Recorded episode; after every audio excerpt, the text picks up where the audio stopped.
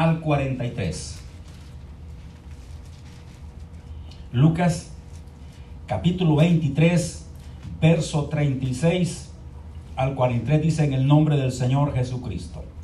Los soldados también le encarnecían acercándose y presentándole vinagre y diciendo, si tú eres el rey de los judíos, sálvate a ti mismo.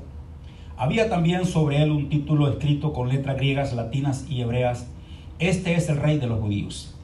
Y uno de los malhechores que estaba colgado le injuriaba diciendo, si tú eres el Cristo, sálvate a ti mismo y a nosotros.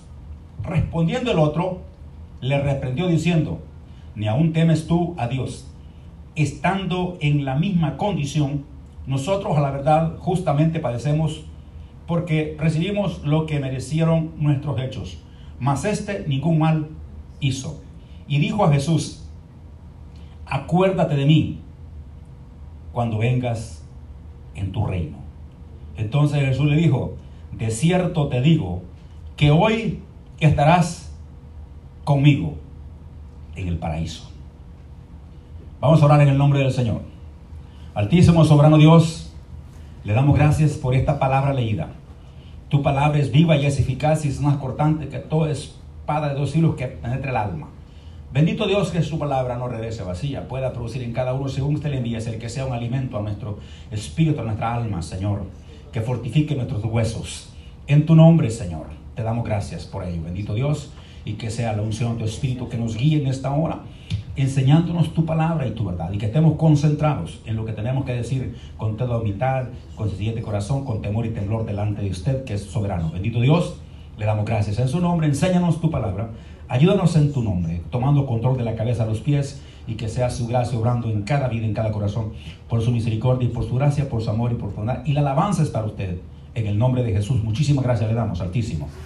Le damos un aplauso al Señor.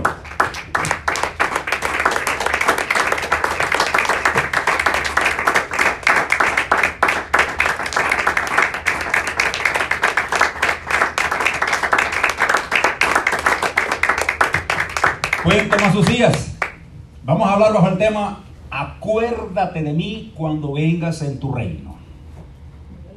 ¿Verdad? Ya con solamente el título usted sabe de qué más o menos tiene la idea de qué vamos a hablar, ¿verdad?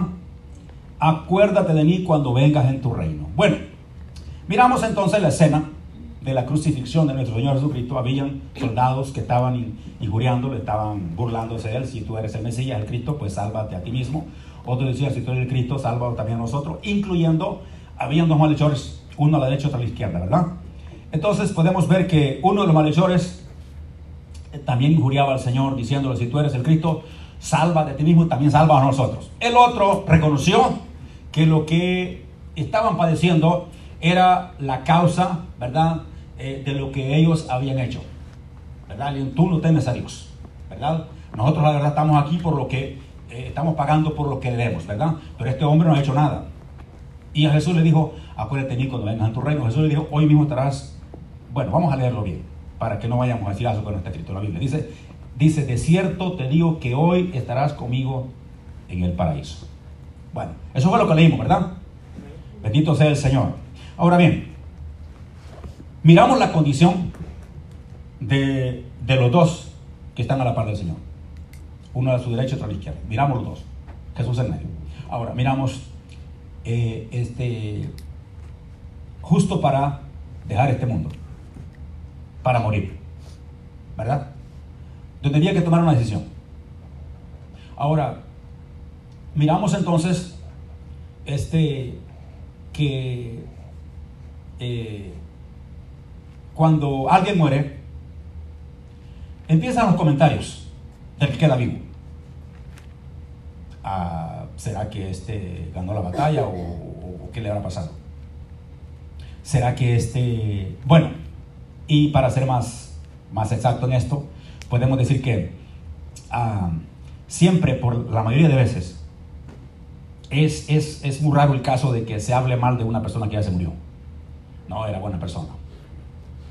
Ah, no, esta persona, pues, era buena solamente que sus hechos sean exorbitantes, sean demasiado, que no se pueda cubrir, ¿verdad? Eh, lo que hizo, dice, no, pues, pues bueno, pues, ah, sí hizo cosas que no eran agradables, pero bueno, uno se limita a, querer condenar a alguien que ya murió, ¿verdad? Porque pues no tenemos el derecho de hacerlo nosotros, porque nosotros no somos el que damos el veredicto final.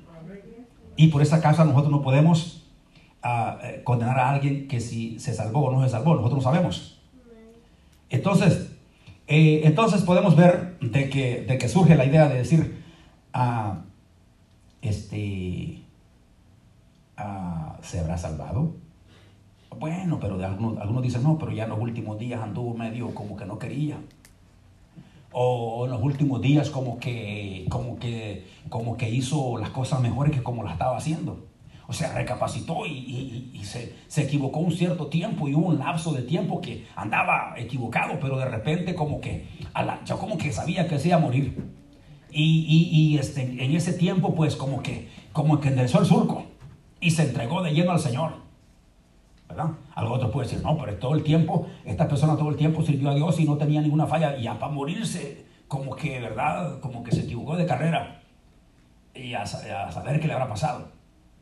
Pues son comentarios que se hacen. ¿Verdad que sí? Pero, pero yo le digo una cosa muy importante. Son simplemente comentarios. Él, como dije antes, el que da eh, eh, el, el veredicto final se llama Jesucristo el Señor. Este hombre estaba ahí. El que dijo, tú no temes a Dios. Nosotros estamos aquí porque eso fue lo, el resultado de nuestros hechos, pero este hombre no ha hecho nada. Este hombre justo está aquí porque porque lo quisieron ultrajar de usted, usted no ha hecho nada. Y este hombre reconoce y dice, acuérdate de mí cuando vengas en tu reino. Ok, el que tiene el poder, el que tiene la autoridad para condenar y para salvar, está justamente en ese momento también colgado con el que está pidiendo ayuda. Y ese que está también padeciendo, que tiene la autoridad de salvar, dice al que está pidiendo ayuda, de cierto te digo que hoy estarás conmigo en el paraíso. Ese es el que tiene la última palabra. Aún colgado, aún en la misma situación con el otro hombre, tiene el poder, la autoridad de poder salvar en ese momento. Porque Él es el que salva. No el que dirá la gente, no lo que la gente piense, no lo que la gente diga. La gente puede condenarte. La gente en vida te puede condenar. La gente en vida te puede decir que no tiene salvación. Pero sabe una cosa, le voy a leer algo, a ver si nos ponemos de acuerdo, porque a veces, como que, ¿verdad? Eh, vamos a ver qué leemos aquí. Eh, esto lo hemos leído en otras ocasiones, pero quiero, quiero leerlo, el capítulo 40 de Isaías y el verso 12. Dice el verso 12, ¿quién midió las aguas con el hueco de su mano? Y los cielos con su palmo. Con tres dedos junto al polvo la tierra y con pesa. Y pesó los montes con balanza y con pesa los collados. Usted dice que tiene que ver esto con lo que estamos hablando. ¿Sabe qué?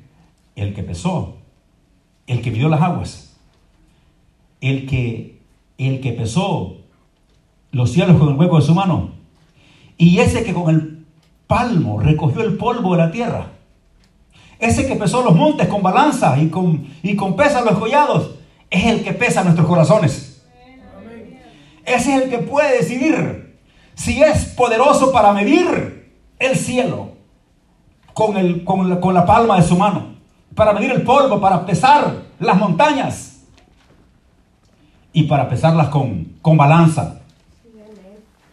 También es el que puede pesar nuestros hechos. Es el que puede pesar nuestros corazones. Es el que puede decir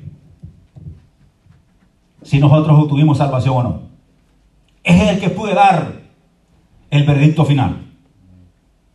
Jesús dijo estas palabras, no temáis a los que matan el cuerpo solamente, mas temed a aquel que además de poder matar el cuerpo, tiene poder para meter en el infierno. Sí, a ese temer. Ese es el que da el veredicto final. Ese es el que dice que es lo que nos va a tocar. Y es por eso que la iglesia tiene que todos los días estar diciendo, Señor, no por mis hechos, no por mis actos, sino por tu misericordia, acuérdate de mí. cuando vengas en tu reino. Señor, acuérdate por favor de mí. Aquí estoy alabando, estoy exaltando que sí. No levanto mis manos porque sea, porque sea justo, porque practico la justicia, sino por tu misericordia, Señor. Es el Señor. No temáis aquel, porque el mundo te puede mandar de una vez a la muerte. El mundo con sus con sus diagnósticos te puede decir, tú no mereces vivir. Tú mereces la muerte por tus actos, por lo que has hecho. Y eso fue lo que le dijeron al, al ladrón que estaba ahí. El mundo luego, luego lo condenó y lo mandó a la muerte. Porque el mundo así es. No vamos a esperar nada bueno del mundo. Siempre nos va a, querer este, de una vez, de una vez, aniquilar. Pero si la salvación estuviera por lo que la gente comenta, o por lo que la gente dice, o por lo que la gente puede, puede medir, estaríamos completamente perdidos. Pero nuestra salvación no depende ni por lo que la gente diga, ni por lo que la gente murmure, ni por lo que la gente piense, hicimos el bien o hicimos el mal. La salvación viene del Señor Jesucristo y es por gracia y por misericordia, así como Él mide las montañas, mide los cielos, eh, con el polvo, eh, mide el polvo con el palmo de su mano y todo, y, y los montes con balanza los pesa, es el que pesa nuestra vida. Y Él da el veredicto final. Ahora, esto no es que dé luz verde para hacer el mal. Usted no vaya a estar mal interpretando. El problema aquí radica en que todos nos podemos equivocar. Y por eso no podemos juzgar a otros. Porque nosotros podríamos estar peor que ellos. Y cuando la Biblia dice, cuando juzgas a otro, te juzgas a ti mismo. ¿Verdad? Ese es el problema. Entonces, eh, cualquiera puede decir, bueno, pero, pero este hombre no era buena persona. Este hombre lo tenían ahí por algo. Este hombre lo tenían ahí porque hizo algo malo y la ley lo condenó a muerte. Pero también podemos decir, pero Jesús no hizo nada malo y también lo condenaron a muerte. Vean que sí. O sea, la ley no es parcial en ese. Puede condenar a alguien inocentemente. Los dos que estaban ahí merecían sus hechos estar ahí. Pero este hombre no ha hecho nada. Nada mal hizo este hombre. Son palabras del, del salvo, del que se salvó. A última instancia. Pero usted y yo no vamos a esperar a última instancia. Nosotros podemos comenzar desde ya diciéndole al Señor, acuérdate de mí cuando vengas en tu reino. Porque en ese día no va a valer que nos acordemos de lo que hicimos y que le digamos al Señor, Señor, tú no predicaste en nuestras plazas. Señor, hemos escuchado tu palabra. Señor, esto y esto. Y el Señor dice, pues yo no lo conozco. Ese es el problema. Que podemos nosotros, ninguno de nosotros está, tiene asegurada la salvación. Nadie, nadie tiene asegurada la salvación. Hasta ese día que tengamos que dar cuenta delante del Altísimo. Ahí se va a ver si el Señor dice, siervo, en lo poco fuiste fiel, sobre lo mucho te pondré. Entra al gozo de tu Señor. O también dice, apartados de mí, hacedores de maldad. Dos cosas pueden pasar en nuestra vida. Pero mientras tanto, nosotros estamos tratando,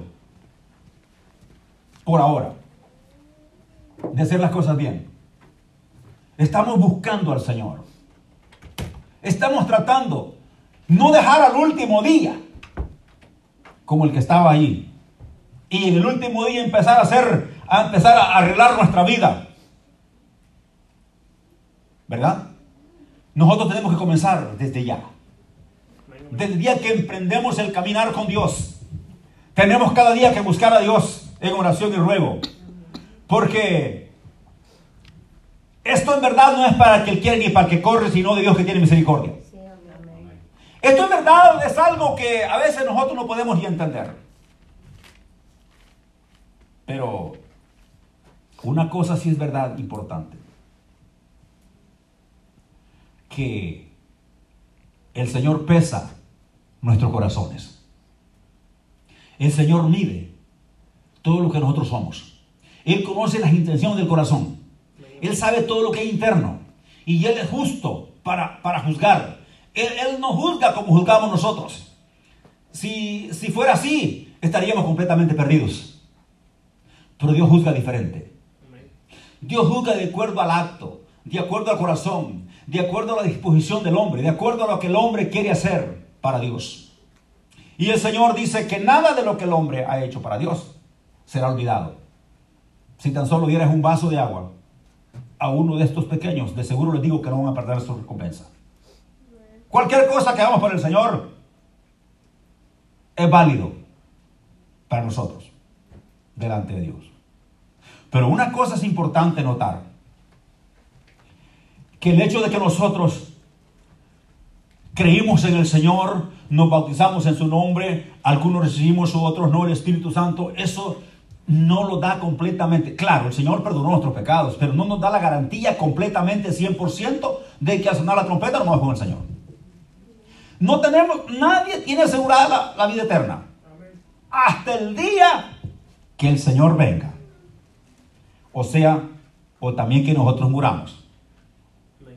Ese día se acaba para nosotros este caminar en este mundo.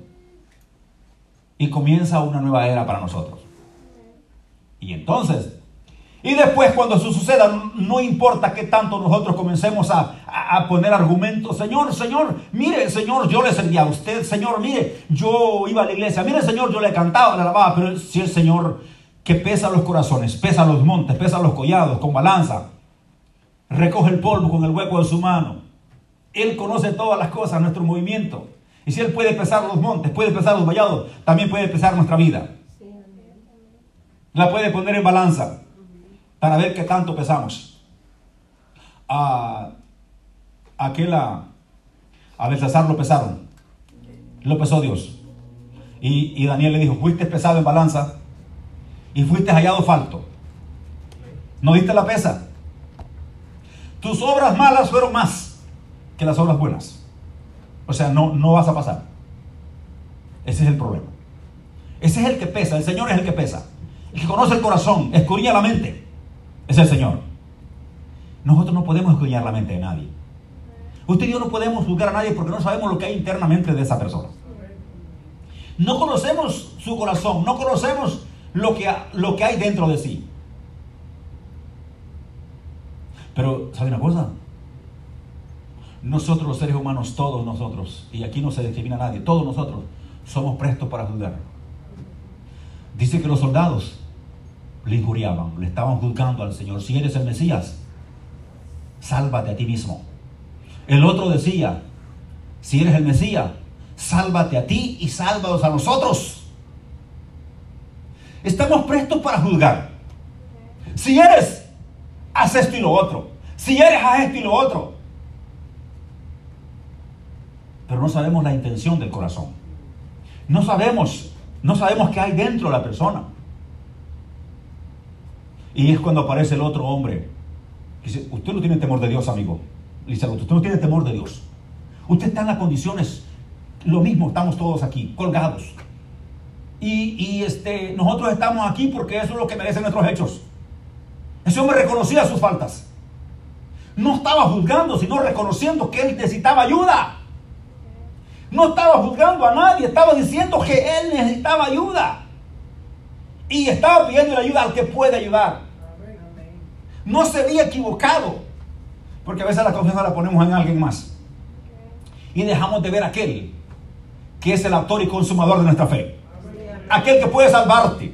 Aquel que puede levantarte. Aquel que puede poner una nueva vida en tu vida. Aquel que puede poner una, una, uh, un deseo de buscarle cada día. A veces perdemos de vista a ese. Pero este colgado en su, en su último minuto de vida, vio a Jesús. ¿Verdad? ¿Y sabe la diferencia que hay entre ver a Jesús y dejarlo de ver? Porque hay vida en Él. hay salvación en Él. Porque el ver a Jesús es creer en Él.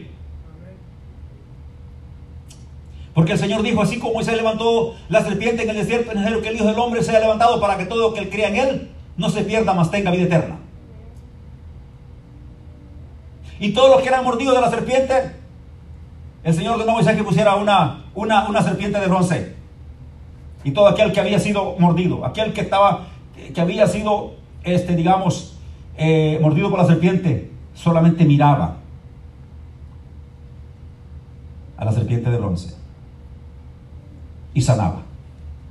Y este hombre en la, en la última instancia miró a Jesús. ¿A dónde había puesto la serpiente de bronce, Moisés? En un madero. Que significa el bronce juicio. Ahí estaba el juicio. Cayendo sobre un hombre. Todo el pecado de la humanidad. En un madero. Y el Señor lo explicó que lo que pasó en el desierto era, era una señal de lo que iba a pasar en su vida. Así como Moisés levantó la serpiente en el desierto, es necesario que el Hijo del Hombre sea levantado.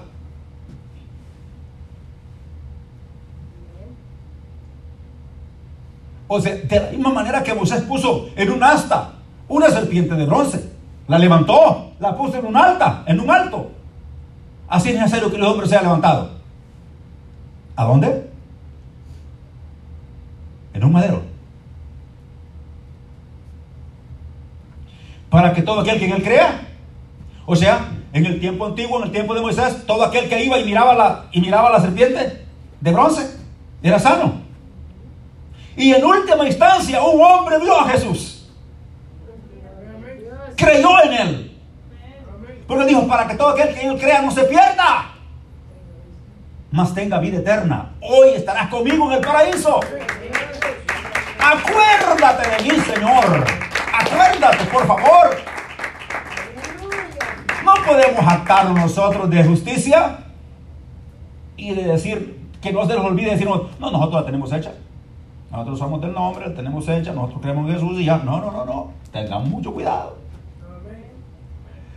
Cada día es una guerra. Cada día es un sacrificio. Cada día es un problema. Y sabe que los enemigos nuestros no están afuera. El enemigo suyo, el enemigo mío es la carne que andamos cargando. Y cada día tenemos que aprender a dominar esta carne. Porque si hay algo que hay en el cuerpo humano, en el hombre, es que esta carne solo se dedica a hacer el mal y el mal. La carne no quiere hacer el bien, nomás el mal y el mal. Y por eso le dije al principio que nadie tiene asegurada la salvación porque estamos, estamos en un proceso. Y estamos en un, estamos en un cuerpo. Usted fue bautizado, sí, pero sigue en el cuerpo. Usted no cuando salió el bautismo no salió con alas. Usted salió el, el, el, mismo fulano. Claro, sus pecados fueron perdonados. Lo entiendo. Pero usted siempre sigue teniendo los mismos deseos. Por ser humano. Fuimos vendidos al pecado. El Señor reconoce de qué materia somos hechos. Sabe que somos polvo. Sabe por eso el Señor se compadece de nosotros. Porque sabe lo que somos. Somos malos por naturaleza. Usted dice, ¿malos nosotros? El Señor lo dijo que éramos malos. Si ustedes que son malos saben dar vuestras dávidas a vuestros hijos, ¿cuánto más el Padre que está en los cielos no dará lo que le pidieren? Y en otra versión dice, en otra parte dice, no dará el Espíritu Santo a quienes lo pidan. Ustedes que son malos, fuimos vendidos al pecado. Somos materia, somos polvo. Y este cuerpo pecaminoso tenemos que pelear todos los días que no se salga. Se quiere salir. Y tenemos que decirle, hey, hey, sosiégate para dentro de eso. Es un pleito que tenemos. Usted y yo tenemos, mientras estemos en este cuerpo, tenemos un pleito todos los días. Y esa es la lucha del creyente. Pues si, si no hubiera lucha, pues que pelear, no habría victoria. Si todo fuera servido ya solo en bandeja para, para comer, entonces ¿cuál sería el trabajo nuestro? Pero tenemos una lucha diaria. Tenemos un trabajo diario. Y el trabajo, ahora, si le ponemos o le aumentamos, que no tenemos esa lucha, digamos, con el vecino, con la familia, sino que es lucha contra nuestra propia carne. Y si a eso le aumentamos, lo demás que, que nos sucede también en la vida. Que los problemas familiares, problemas en el trabajo, problemas aquí, problemas allá, problemas aquí, todo eso, más todavía de lo que ya estamos bateando en la carne. Aún todavía más. Entonces, todo aquel que ve al Hijo del Hombre, todo aquel que cree en Él, tiene vida eterna. Y no importa que sea en la última instancia, si crees en Él, porque Él es el Salvador por excelencia. Él es la vida eterna. Y fuera de Jesús no hay salvación. No importa lo que la gente crea o piense, porque Él es el Salvador de este mundo. Él vino a morir por nuestros pecados, a dar su sangre como el único remedio, el único antídoto contra la mordedura de la serpiente. Aquella mordedura que dejó la serpiente en el calcañal de cada uno de nosotros que nos mordió y nos inyectó pecado, veneno. No se puede curar con nada, sino con la sangre de Jesucristo. El único remedio que hay para sanar esa mordedura y ese veneno que fue inyectado por esa serpiente, veneno de pecado, de maldad del ser humano. La única forma de poder erradicarlo es a través de la sangre de Cristo. Porque la sangre de Cristo tiene poder. Porque la sangre de Cristo nos limpia de todo pecado. Bendito sea su nombre. Jesús es el que salva. Ese Jesús es el que viene. Amén. Si nosotros fuéramos juzgados espiritualmente por, por una corte humana, estaríamos perdidos. Si dijéramos que fuéramos juzgados por una corte humana, espiritualmente hablando, que los jueces sean humanos para ver si heredamos la vida eterna o no, ya estaríamos perdidos. Antes de llegar al juicio, ya estamos perdidos. El juez humano va a decir, eres culpable. Pero sabe que tenemos un juez que sí fue humano y vino a este mundo y padeció los dolores que usted y yo podemos padecer y aún más porque fue a la cruz por nuestros pecados, Él conoce nuestra condición. Por eso se hizo hombre también, para ver la necesidad del hombre. Y Él conoce nuestra necesidad. Y Él dijo, yo no he venido a juzgar al mundo, sino a salvar al mundo. Imagínense si él hubiera, venido a juzgar al mundo, pues nadie hubiera tenido salvación. Pero él dijo, yo no he venido a juzgar al mundo, he venido a salvar al mundo. Él no le vino a condenar a usted, vino a salvarle. Él no vino a salvar del pecado y de la maldad. Pero ¿sabe, ¿sabe qué, hermanos? Es muy importante notar que el veredicto final del juez Ahorita el Señor está como un abogado, intercediendo por nosotros. Está como un abogado.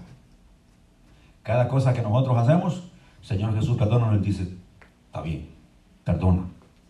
Porque está como abogado, defendiendo nuestra causa. ¿Qué es lo que hace un abogado? Defender su causa. Él está como un abogado defendiendo nuestra causa. Porque el diablo también está ahí, Mira, este dice que es creyente y mira lo que hace. Y después aparece el creyente después de los días, Señor, me equivoqué, perdóname. Y el Señor dice, mira, está pidiendo perdón y el que ya, que perdonarlo.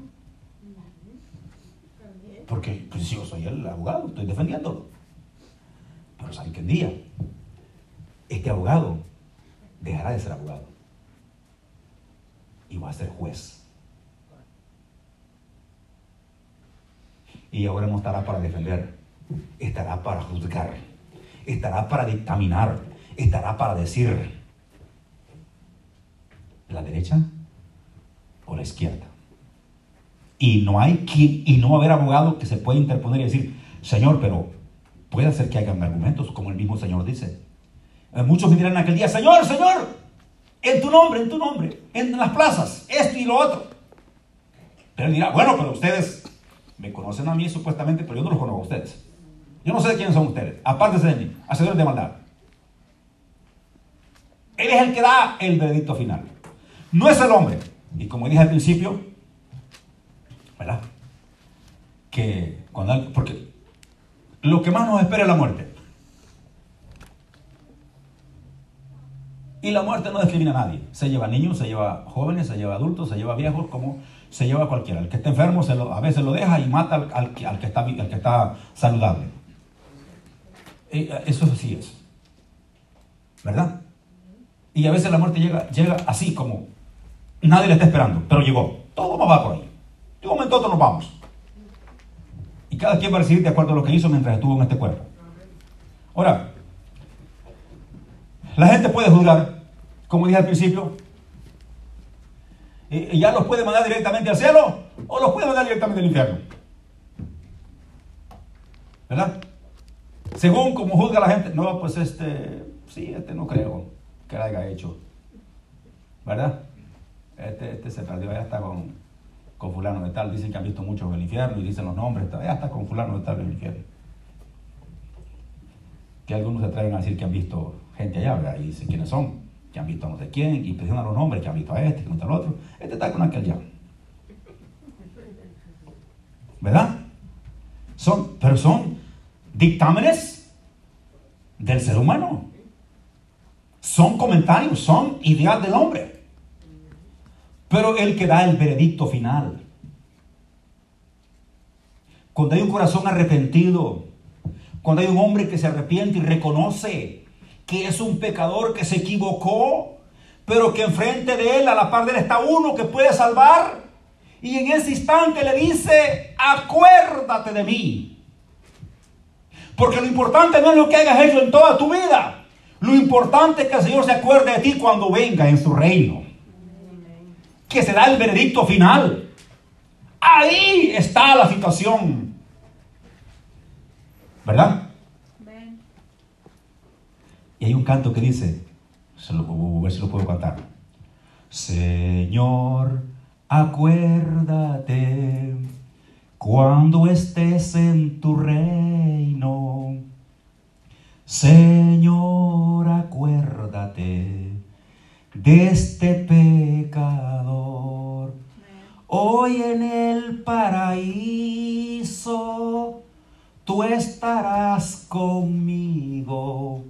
le dijo mi Cristo al que se humilló. Hoy en el paraíso tú estarás conmigo. Le dijo mi Cristo al que se humilló. Si usted me ayuda, Señor, acuérdate cuando estés en tu reino, Señor, acuérdate de este pecador. Hoy en el paraíso tú estarás conmigo. Le dijo mi Cristo al que se humilló Hoy en el paraíso tú estarás conmigo, le dijo mi Cristo al que se humilló. Si usted y yo nos humillamos, le diríamos al Señor, no solamente hoy, sino que todos los días, Señor, acuérdate, cuando vengas en tu reino, porque no importa todo lo que haya hecho hoy, o todo lo que piense, o todo lo que diga, o todo lo que la gente piense de mí, o todo lo que me digan que he hecho o lo que no he hecho. No importa, lo que importa es qué dirás tú en aquel día. Y por eso te pido desde antemano, te pido desde hoy, que te acuerdes de mí cuando vengas en tu reino. ¿Qué tal si le decimos todos al Señor ahorita? Señor, acuérdate cuando vengas en tu reino. Vamos ahora. Bendito sea su nombre.